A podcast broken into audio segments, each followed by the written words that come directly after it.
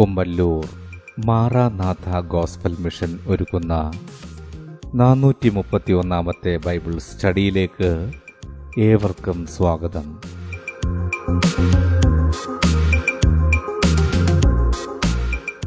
ശിഷ്യത്വം എന്ന വിഷയത്തിന്റെ മുന്നൂറ്റി നാൽപ്പത്തി ഒന്നാം ഭാഗത്തെ ആസ്പദമാക്കി ശിഷ്യത്വത്തിന്റെ അടിസ്ഥാനം എന്ന വിഷയത്തിന്റെ നൂറ്റി എഴുപത്തിനാലാം ഭാഗമാണ് നിങ്ങൾ കേൾക്കുവാൻ പോകുന്നത്.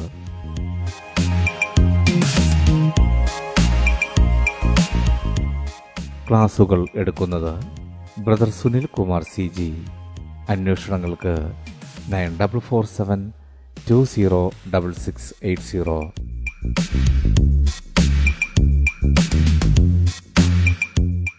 ഈ ക്ലാസുകളുടെ video audio e book P D F എന്നിവ വെബ്സൈറ്റിലും ലഭ്യമാണ്.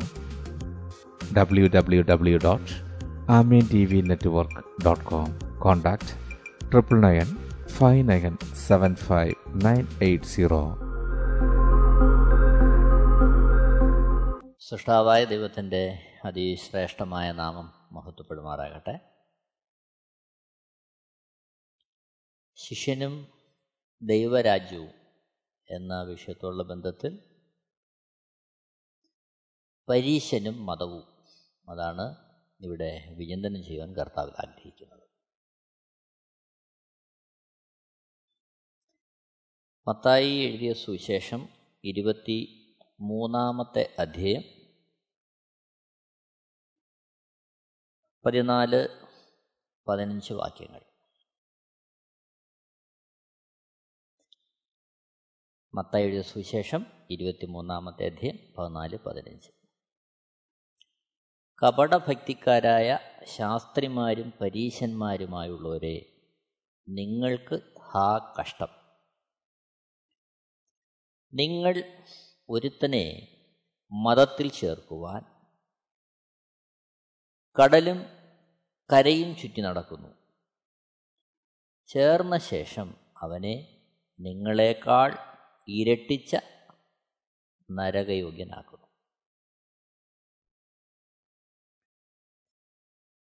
യേശു കർത്താബ്യത്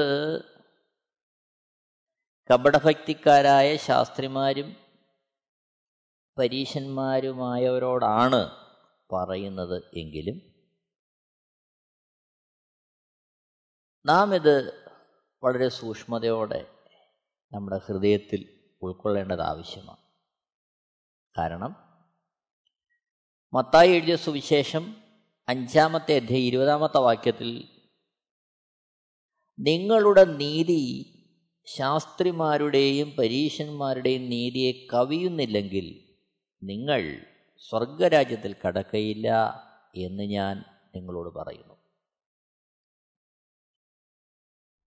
അപ്പോൾ ഇവിടെ കർത്താവ് കപടഭക്തിക്കാരായ ശാസ്ത്രിമാരും പരീശന്മാരുമായവരോട് പറയുമ്പോൾ അത് നമുക്കുള്ളൊരു മുന്നറിയിപ്പാണ്. കാരണം ശാസ്ത്രിമാരുടെയും പരീശന്മാരുടെയും നീതിയെ കവിയുന്ന ഒരു നീതിയാണ് നമുക്കുണ്ടാകേണ്ടത്. അല്ലെങ്കിൽ നമ്മൾ എന്ത് ചെയ്യത്തില്ല? സ്വർഗരാജ്യത്തിൽ കടക്കുകയില്ല.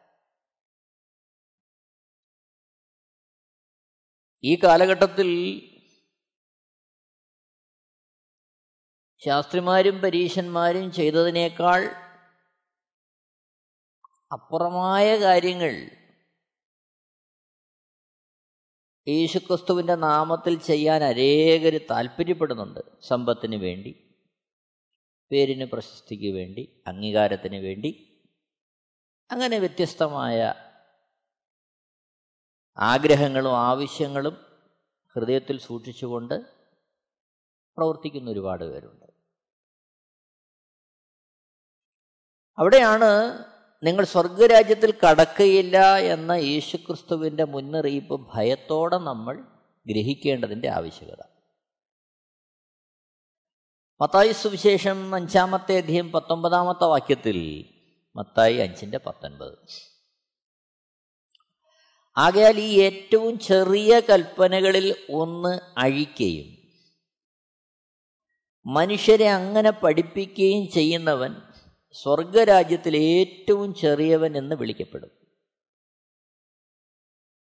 അവയെ ആചരിക്കുകയും പഠിപ്പിക്കുകയും ചെയ്യുന്നവനോ സ്വർഗരാജ്യത്തിൽ വലിയവൻ എന്ന് വിളിക്കപ്പെടും. അപ്പോൾ യേശുക്രിസ്തു നമ്മളോട് അറിയിച്ചിട്ടുള്ള കൽപ്പനകളിൽ ഏറ്റവും ചെറിയ കൽപ്പനകൾ പോലും അഴിക്കുവാനോ അല്ലെങ്കിൽ ആ കൽപ്പനകളെ ലഘൂകരിക്കാനോ അത്തരത്തിൽ പഠിപ്പിക്കാനോ ഒരാൾക്ക് പോലും കർത്താവ് അനുവാദം തരുന്നില്ല. ലോകത്തിൽ അംഗീകാരം കാണും. മറ്റുള്ളവർ ബഹുമാനിക്കുകയും ആദരിക്കുകയൊക്കെ ചെയ്യുന്നുണ്ടാകും. സമ്പത്തുണ്ടാകും സ്ഥാനമാനങ്ങളുണ്ടാകും. എന്നാൽ അതൊന്നും കർത്താവ് നമ്മളെ പഠിപ്പിക്കുന്ന ഉപദേശങ്ങളെ ലഘൂകരിക്കുവാനോ അത്തരത്തിൽ പഠിപ്പിക്കുവാനോ ഉള്ള അംഗീകാരമല്ല എന്ന് നമ്മൾ മനസ്സിലാക്കണം. വലിയ പ്രസ്ഥാനങ്ങളുടെ ഉന്നത സ്ഥാനത്തിരിക്കുന്നു. അതേപോലെ അധികാരമുണ്ട്. വിശ്വാസി സമൂഹത്തിന്റെ പിന്തുണയുണ്ട്. ഇതൊന്നും കർത്താവ് പഠിപ്പിച്ച കാര്യങ്ങളെ ലഘൂകരിച്ച് പഠിപ്പിക്കാനോ ചെയ്യുവാനോ ഉള്ള സ്വാതന്ത്ര്യം നമുക്ക് തരുന്നില്ല എന്നുള്ളത് ഭയത്തോടെ നമ്മൾ ഗ്രഹിക്കണം. കാര്യമെന്താ? സ്വർഗരാജ്യത്തിൽ കടക്കുകയില്ല. നിത്യതയാണ് ലക്ഷ്യമെങ്കിൽ കർത്താവ് നമ്മളെ അറിയിച്ച കാര്യങ്ങൾക്ക് വേണ്ടി മുന്നേറാൻ നമ്മൾ പ്രയത്നിച്ചേ മതിയാകൂ. അതിനുവേണ്ടി കർത്താവിൽ ശരണപ്പെട്ടേ മതിയാകൂ. അതൊന്നും നമ്മുടെ കഴിവ് കൊണ്ടോ അഭ്യസനം കൊണ്ടോ പാടവം കൊണ്ടോ ഒന്നും നടക്കുന്ന കാര്യമല്ല. ചെയ്യാനുള്ളതൊന്നു മാത്രമേ ഉള്ളൂ അവിടുത്തെ പാതപീഠത്തിൽ ശരണം പ്രാപിക്കുക കൃപയ്ക്ക് വേണ്ടി അപേക്ഷിക്കുക പരിശുദ്ധാത്മാവിന്റെ ഉപദേശത്തെ അനുസരിക്കുക. അതേ നമുക്ക് ആർക്കും ചെയ്യാനുള്ളൂ. നോക്കണം. മതം മനുഷ്യനെ എന്തിലേക്ക് നടത്തുന്നു? പരീക്ഷ സ്വഭാവം എന്തായിരുന്നു? തങ്ങൾ ഭക്തരാണെന്ന് മറ്റുള്ളവരുടെ മുമ്പിൽ കാണിക്കുക. അത് സ്ഥാപിച്ചെടുക്കാനുള്ള ശ്രമം നടത്തുക. അതിനായി പ്രസംഗത്തെയും ഉപദേശത്തെയും പ്രാർത്ഥനയും ഒക്കെ മാറ്റുക. എന്നാൽ ഉപദേശ വിഷയങ്ങൾക്ക് പലപ്പോഴും സ്വന്തം ജീവിതത്തിൽ ഊന്നൽ കൊടുക്കാതെയും ഇരിക്കും. ഇതാണ് നമ്മൾ ശ്രദ്ധിക്കേണ്ടത്. വാക്കൊന്ന് പ്രവൃത്തി മറ്റൊന്ന്. ഉപദേശമൊന്ന് ജീവിത രീതി വേറൊന്ന്. പ്രിയരെ ഓർക്കണം നമ്മൾ ആരും തികഞ്ഞവരല്ല. കുറവില്ലാത്തവർ ഒരാൾ പോലുമില്ല. തികഞ്ഞവൻ കർത്താവ് മാത്രമേ ഉള്ളൂ. അതുകൊണ്ട് തന്നെ വിരിക്കുവാനോ വിമർശിക്കുവാനോ ദൈവം നമ്മളെ ആരെയും അനുവദിക്കുന്നില്ല. എന്നാൽ തിരുവഴുത്തിന്റെ വെളിച്ചത്തിൽ നാം നമ്മെ തന്നെ പരിശോധിച്ച് ക്രമപ്പെടേണ്ട മേഖലകൾ ക്രമപ്പെട്ട് ദൈവരാജ്യത്തിന്റെ പ്രത്യാശയിൽ മുന്നേറേണ്ടത് വളരെ ആവശ്യമാണ്. അല്ലെങ്കിൽ ദൈവരാജ്യ പ്രവേശനം ബുദ്ധിമുട്ടായിട്ട് വരും. ഇത് നമ്മൾ ഭയത്തോടെ ഓർക്കേണ്ടത് ആവശ്യം.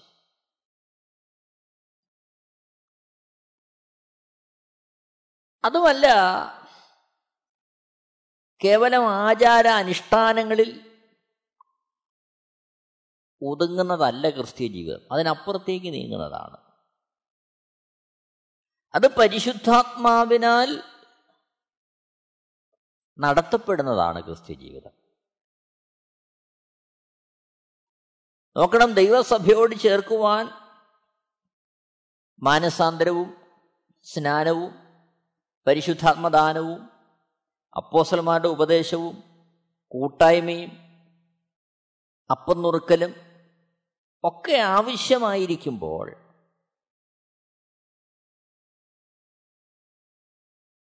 ഇവിടെ ഇത്തരം കാര്യങ്ങൾക്ക് കേവലം മനസ്സിന്റെ തലത്തിലെ അംഗീകാരവും സമർപ്പണവും. അത് അടിസ്ഥാനപ്പെടുത്തി ജീവിതത്തിന് വരുന്ന രൂപാന്തരവുമാണ് പരമപ്രധാനം. എന്നാൽ അപ്പോസ്റ്റൽ പ്രവൃത്തികൾ രണ്ടാമത്തെ അധ്യയം മുപ്പത്തിയെട്ട് മുതൽ നാൽപ്പത്തിയേഴ് വരെയുള്ള വാക്യങ്ങൾ വായിക്കുമ്പോൾ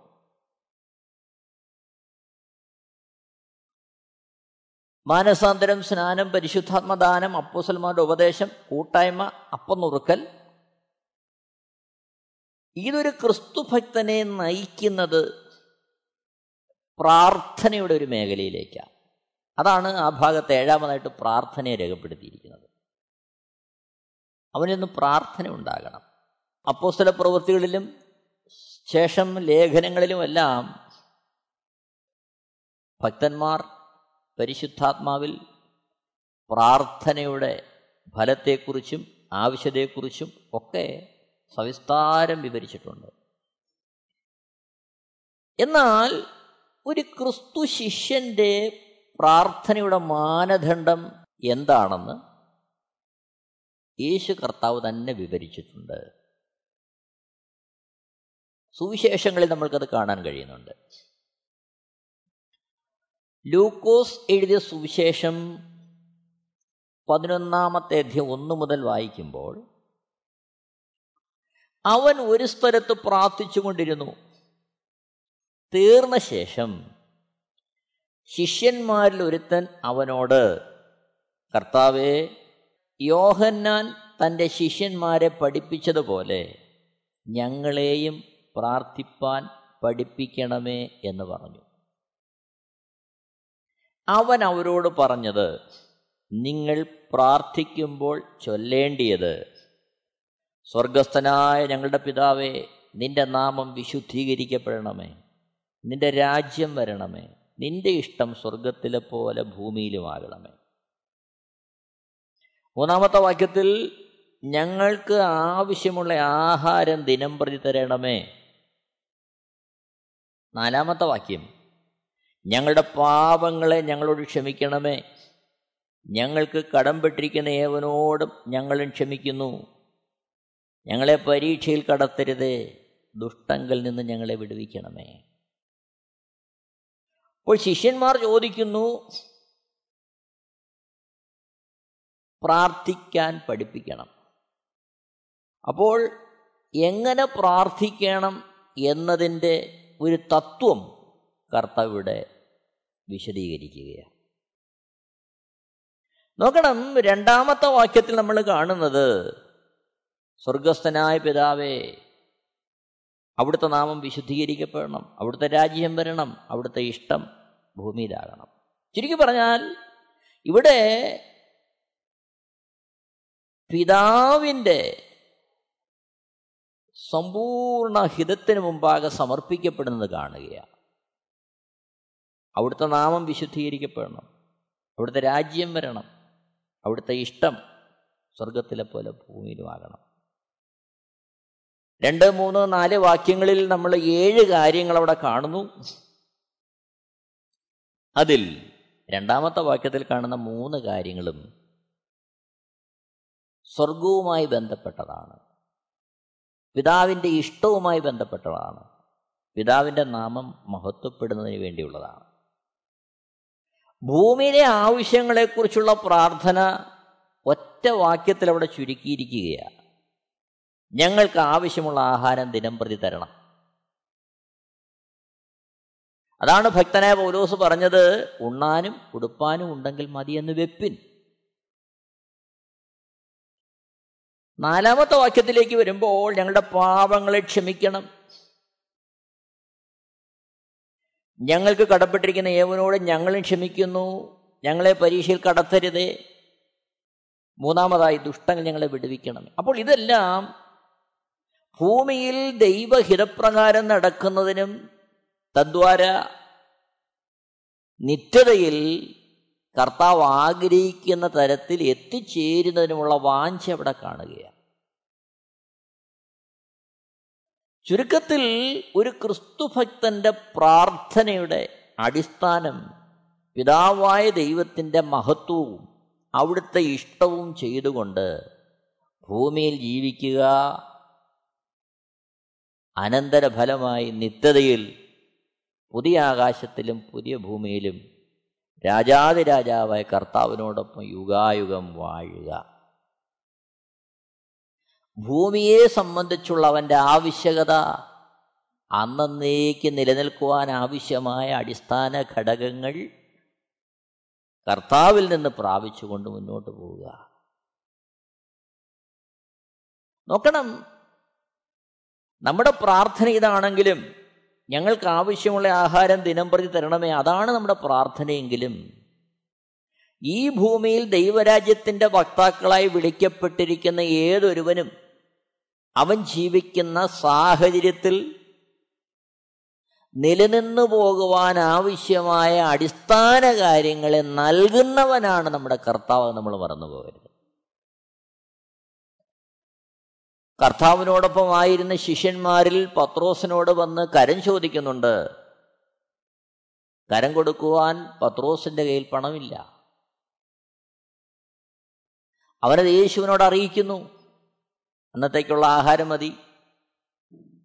കരം കൊടുക്കേണ്ടെന്ന കാര്യമില്ല എന്നല്ല യേശുക്രിസ്തു പറയുന്നത്. മറിച്ച് കടലിലേക്ക് പോയി ചൂണ്ടയിടുവാനും ആ ചൂണ്ടയിൽ കുടുങ്ങുന്ന മത്സ്യത്തിന്റെ വായിൽ നിന്ന് ലഭിക്കുന്ന പണമെടുത്ത് യേശുക്രിസ്തുവിനും പത്രോസിനും വേണ്ടി കരം കൊടുക്കുവാനും യേശു പറയുകയാണ്. അതിന്റെ അർത്ഥം എന്താണ്?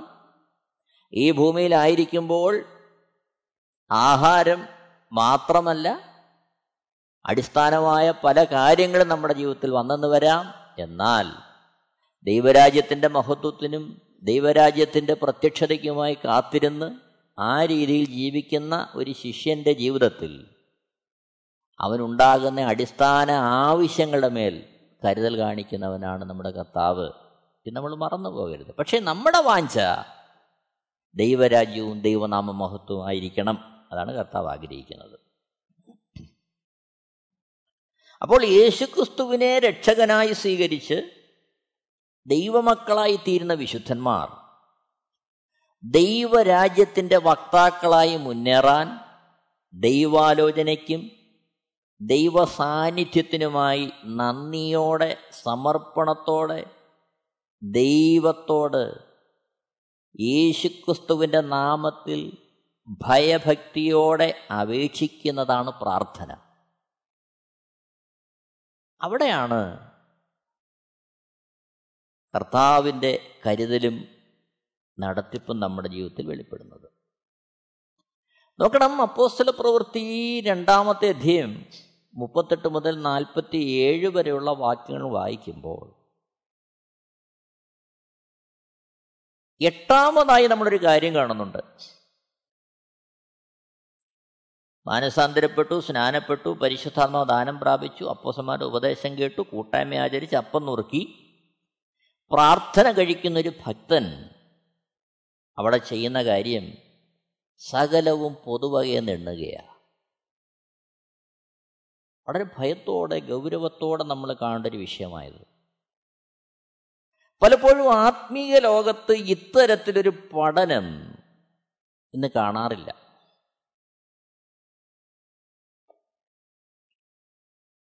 പക്ഷേ അപ്പോസ്തല പ്രവൃത്തിയിലും ലേഖനങ്ങളിലും യേശുക്രിസ്തുവിന്റെ ഉപദേശങ്ങളിലുമെല്ലാം വളരെ ഊന്നൽ കൊടുത്ത് ഈ കാര്യത്തെ പ്രസ്താവിക്കാനായിട്ട് നമ്മൾ കാണുന്നുണ്ട്. അതുമല്ല സാമ്പത്തിക വിഷയങ്ങളിലുള്ള ക്രിസ്തു ശിഷ്യന്മാരുടെ മനോഭാവം എങ്ങനെയായിരിക്കണമെന്ന് വളരെ ശക്തമായിട്ട് കർത്താവ് പറയുന്നുണ്ട്.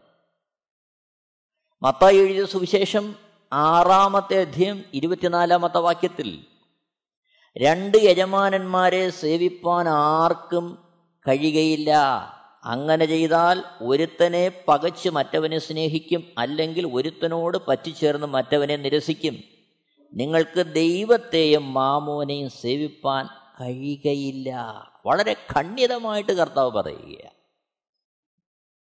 മാമോൻ സമ്പത്ത് സമ്പത്തിനെയും ദൈവത്തെയും ഒരേപോലെ സ്നേഹിച്ചുകൊണ്ട് ക്രിസ്തീയ ജീവിതം നയിക്കാൻ ആർക്കും സാധ്യമല്ല.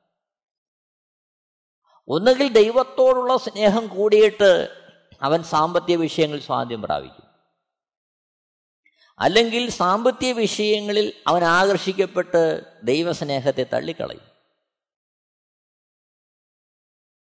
ഒരുപക്ഷെ സാമ്പത്തിക കാര്യങ്ങൾ ഉന്നമനം കൊടുത്തുകൊണ്ടും അതിനായി ശുശ്രൂഷ ഉപയോഗിച്ചിട്ടും ദൈവത്തെക്കുറിച്ച് പ്രസംഗിക്കുന്നവരുണ്ടല്ലോ എന്ന് നമ്മൾ ചിന്തിച്ചെന്ന് വരാം. എന്നാൽ ഓർക്കുക രണ്ട് വള്ളത്തിൽ കാലൂന്നിക്കൊണ്ട് മുന്നോട്ട് പോകാൻ ആർക്കും സാധ്യമല്ല. പരിശുദ്ധാത്മാവിന്റെ നിയന്ത്രണത്തിലായിരിക്കുന്നതിന് പകരം അത്തരത്തിലുള്ളവർ ദൈവസ്നേഹത്തെ കപടഭക്തിയായി കൈകാര്യം ചെയ്യുന്നവരായിരിക്കും എന്നുള്ളതാണ് വിശുദ്ധ വേദപുസ്തകം നമുക്ക് തരുന്ന മുന്നറിയിപ്പ്. ഇവിടെയാണ് നാം നമ്മെ തന്നെ പരിശോധിക്കേണ്ടതിന്റെ ആവശ്യകത. നമ്മുടെ കാഴ്ചപ്പാട് എങ്ങനെയാണ് സാമ്പത്തിക വിഷയങ്ങളിൽ? നോക്കണമേ അപ്പോസ്തല പ്രവൃത്തികൾ രണ്ടാമത്തെ അധ്യയം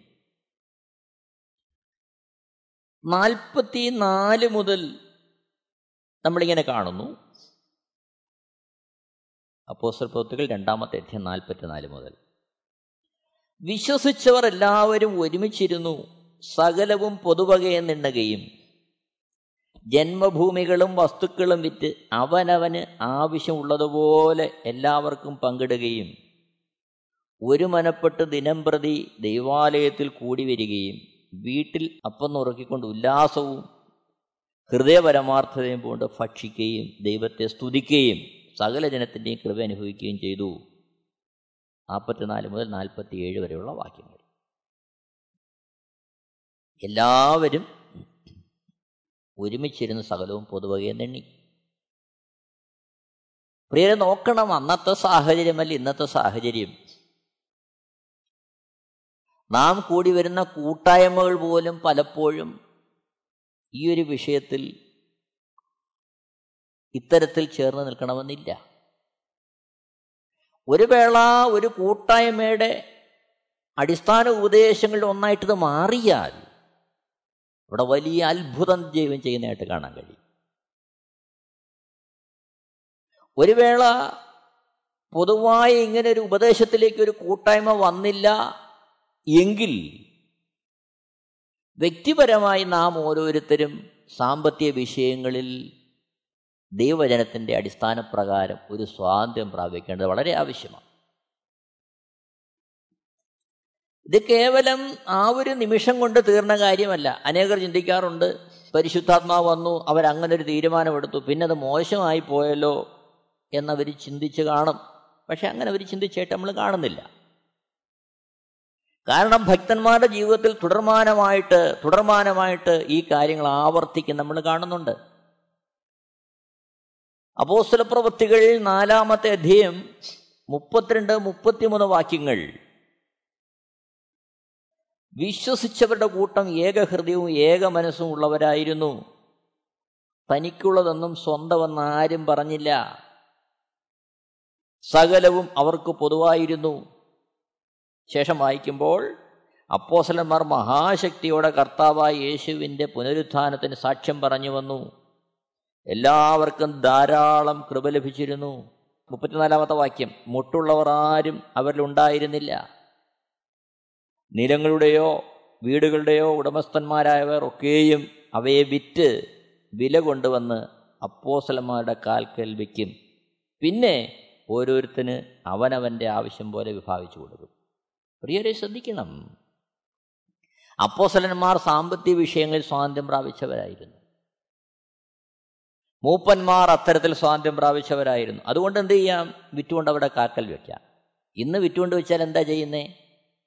ആ കാശ് കൊണ്ട് ബംഗ്ലാവ് ഉണ്ടാക്കും എസ്റ്റേറ്റ് മേടിക്കും സൂപ്പർ മാർക്കറ്റ് തുടങ്ങും. അതേപോലെ പലവിധമായ ബിസിനസ് തുടങ്ങി അപ്പോസലന്മാർ സമ്പന്നന്മാരായിത്തീരും. ഇത് നമ്മൾ ശ്രദ്ധിക്കേണ്ടത് ആവശ്യമാണ്. അപ്പോൾ അങ്ങനെയാണെങ്കിൽ പോലും ഭയഭക്തിയോടെ സാമ്പത്തിക കാര്യങ്ങളെ കൈകാര്യം ചെയ്യുവാനുള്ള ഒരുപാട് സാധ്യതകൾ ഒരു ക്രിസ്തുഭക്തന്റെ മുമ്പിൽ കർത്താവ് ഒരുക്കിയിട്ടുണ്ട്. ഇത് തിരുവഴുത്തിലാകമാനം നമുക്ക് കാണാൻ കഴിയുന്നുണ്ട്. നോക്കണമേ അപ്പോസ്തല പ്രവൃത്തികൾ ഇരുപതാമത്തെ അധ്യായം മുപ്പത്തിമൂന്ന് മുതൽ മുപ്പത്തിയഞ്ച് വരെയുള്ള വാക്യങ്ങളിൽ പൗലോസ് ഈ കാര്യം ഉദ്ധരിക്കുന്നുണ്ട്. അപ്പോസ്തല പ്രവൃത്തികൾ ഇരുപതാമത്തെ അധ്യയം മുപ്പത്തിമൂന്ന് മുതൽ മുപ്പത്തഞ്ച് വരെ. ആരുടെയും വെള്ളിയോ പൊന്നോ വസ്ത്രമോ ഞാൻ മോഹിച്ചിട്ടില്ല. എന്റെ മുട്ടിനും എന്നോട് കൂടെയുള്ളവർക്കും വേണ്ടി ഞാൻ ഈ കൈകളാൽ അധ്വാനിച്ചു എന്ന് നിങ്ങൾ തന്നെ അറിയുന്നുവല്ലോ. ഇങ്ങനെ പ്രയത്നം ചെയ്ത് പ്രാപ്തിയില്ലാത്തവരെ സഹായിക്കുകയും വാങ്ങുന്നതിനേക്കാൾ കൊടുക്കുന്നത് ഭാഗ്യം എന്ന് കർത്താവായ യേശുദാൻ പറഞ്ഞ വാക്ക് ഓർത്തുകൊള്ളുകയും വേണ്ടത് എന്ന് ഞാൻ എല്ലാം കൊണ്ടും നിങ്ങൾക്ക് ദൃഷ്ടാന്തം കാണിച്ചിരിക്കുന്നു. അപ്പോൾ ഭക്തനായ പൗലോസിന്റെ ജീവിതത്തിൽ താനിത് വെളിപ്പെടുത്തി. മുപ്പത്തിനാലാമത്തെ വാക്യത്തിൽ വായിക്കുന്നത് തന്റെ ആവശ്യത്തിന് വേണ്ടി താൻ അധ്വാനിച്ചു പോരാ. മുപ്പത്തിയഞ്ചിൽ കാണുന്നത് ഇങ്ങനെ പ്രയത്നം ചെയ്ത് പ്രാപ്തി ഇല്ലാത്തവരെ സഹായിച്ചു. ഓർക്കണം ഈ കാലഘട്ടം നമ്മളെന്നാ ചിന്തിക്കുന്നേ? യേശുവിനെ രക്ഷകനും കർത്താവും പാവമോചനിട്ട് സ്വീകരിച്ചു. പിന്നെ കൂട്ടായ്മയിൽ പോകുന്നുണ്ട്. നമുക്ക് നല്ല ജോലി കാണും നല്ല ശമ്പളം കാണും. അത് എനിക്കും എന്റെ ഭാര്യയ്ക്കും എന്റെ കുഞ്ഞുങ്ങൾക്കും. ഇത്തിയുടെ വിശാലതയുണ്ടെങ്കിൽ പ്രിയപ്പെട്ടവർ കൂടെ സഹായിക്കും. കൂടി വരുന്ന കൂട്ടായ്മയിൽ ഒരു ദശാംശം കൊടുത്ത് നമ്മൾ സംതൃപ്തരാകും പലപ്പോഴും വലിയ തുകയാണ് നമുക്ക് മാസമാസം കിട്ടുന്നതെങ്കിൽ ദശാംശം കൊടുക്കാനും തയ്യാറാകത്തില്ല. പക്ഷെ ഇവിടെ പറഞ്ഞിരിക്കുന്ന പൗലോസ് പറഞ്ഞു ഞാൻ പ്രയത്നം ചെയ്തു. എന്തിനു വേണ്ടിയാ? പ്രാപ്തിയില്ലാത്തവരെ സഹായിപ്പാൻ. അപ്പോൾ ദൈവം നമുക്കൊരു തൊഴിൽ തരുമ്പോൾ ഒരു വരുമാനം തരുമ്പോൾ അത് എനിക്ക് വേണ്ടി മാത്രമല്ല ദൈവസഭയ്ക്ക്. കേവലം ഒരു കൂട്ടായ്മ എന്നുള്ളതല്ല കർത്താവിന്റെ നാമത്തിൽ ദൈവം ആലോചന തരുന്ന പ്രകാരം വിനിയോഗിക്കുന്നതിന് വേണ്ടിയാണ് സഹോദരങ്ങൾക്കാകാം. ഒരു വേള നമ്മുടെ കൂട്ടായ്മയിൽ അല്ലാതെ വേറൊരു കൂട്ടായ്മയുള്ള സഹോദരനാകാം. ദൈവരാജ്യത്തിന്റെ ഏതെങ്കിലും ഒരു അംഗമാകാം. ചിലപ്പോൾ ഇതൊന്നുമല്ലാതെ കർത്താവിനെ അറിയാത്തൊരുവനാകാം. അവിടെയാണ് പരിശുദ്ധാത്മാവിന്റെ ഉപദേശം നാം ഈ വിഷയത്തിൽ ദൈനംദിനം കേൾക്കേണ്ടതിന്റെതായ ആവശ്യകത വരുന്നത്. കുരിന്ത്യ ലേഖനത്തിലേക്ക് വരുമ്പോൾ അവിടെ കുരിന്തിലെ ഭക്തന്മാരുടെ ജീവിതം നമ്മൾ കാണുന്നുണ്ട്. രണ്ട് കുരിന്തിയർ എട്ടാമത്തെ അധ്യയം ഒന്ന് മുതൽ ഒമ്പത് വരെയുള്ള വാക്യങ്ങൾ വായിക്കുമ്പോൾ ഒന്ന് രണ്ട് വാക്യം രണ്ട് കുരിന്തിയർ എട്ടാമത്തെ അധ്യയം. സഹോദരന്മാരെ മക്കതൂന്യ സഭകൾക്ക് ലഭിച്ച ദൈവകൃപ ഞങ്ങൾ നിങ്ങളോട് അറിയിക്കുന്നു. കഷ്ടത എന്ന കഠിനശോധനയിലായിരുന്നിട്ടും അവരുടെ സന്തോഷ സമൃദ്ധിയും മഹാദാരിദ്ര്യവും ധാരാളം ഔദാര്യം കാണിപ്പാൻ കാരണമായി തീർന്നു. മൂന്നാമത്തെ വാക്യം. വിശുദ്ധന്മാരുടെ സഹായത്തിനുള്ള ധർമ്മവും കൂട്ടായ്മയും സംബന്ധിച്ച് അവർ വളരെ താല്പര്യത്തോടെ ഞങ്ങളോട് അപേക്ഷിച്ചു. പ്രാപ്തി പോലെയും പ്രാപ്തിക്ക് മീതെയും സ്വമേധയായി കൊടുത്തു എന്നതിന് ഞാൻ സാക്ഷി. കണ്ടോ? ഉണ്ടായിട്ടല്ല. ആത്മാവിനെ നിയന്ത്രിക്കപ്പെടുകയാണ് എന്നെ കേൾക്കുന്ന പ്രിയരെ ഇവിടെയാണ് നാം നമ്മുടെ ക്രിസ്തീയ ജീവിതത്തെ പരിശോധിക്കേണ്ടതിന്റെ ആവശ്യം. കേവലം ചില ഉപദേശങ്ങൾ കൊണ്ടോ അതിനെക്കുറിച്ചുള്ള പ്രസംഗം കൊണ്ടോ തീരുന്ന നല്ല ക്രിസ്തീയ ജീവിതം. പ്രായോഗിക ജീവിതത്തിൽ ഇത് വെളിപ്പെടണം. സമ്പത്തിന്റെ വിഷയത്തിൽ കരുതുന്ന വിഷയത്തിൽ പ്രാർത്ഥനയുള്ള ബന്ധത്തിലെല്ലാം ഇത് വെളിപ്പെടേണ്ടതാണ്. ഒരു വേള നമുക്ക് നമ്മളെ തന്നെ ഒന്ന് സ്വയം ശോധന ചെയ്ത് പരിശോധിക്കാം. എവിടെയാണ് നമ്മുടെ ജീവിതത്തിൽ ക്രമീകരണങ്ങൾ ആവശ്യം? നമ്മളെ സമൂലമായി കർത്താവിന്റെ കരങ്ങളിലേക്ക് ഏൽപ്പിക്കാം. ദൈവത്തിന്റെ ശ്രേഷ്ഠമായ നാമം മഹത്വപ്പെടട്ടെ. എല്ലാവരെയും ദൈവം ധാരാളമായിട്ട് അനുഗ്രഹിക്കുമാറാകട്ടെ. ആമേ Amen T V network Christian internet channel സുവിശേഷീകരണത്തിന്റെ വ്യത്യസ്ത മുഖം തേടിയുള്ള യാത്ര YouTube and Facebook Amen T V network Trivandrum Kerala. ഞങ്ങളുടെ വിലാസം Maranatha gospel ministries Marankuzhi Kummalloor P O Kollam. ആറ് ഒൻപത് ഒന്ന് അഞ്ച് ഏഴ് മൂന്ന്. അന്വേഷണങ്ങൾക്ക് nine double four seven two zero double six eight zero.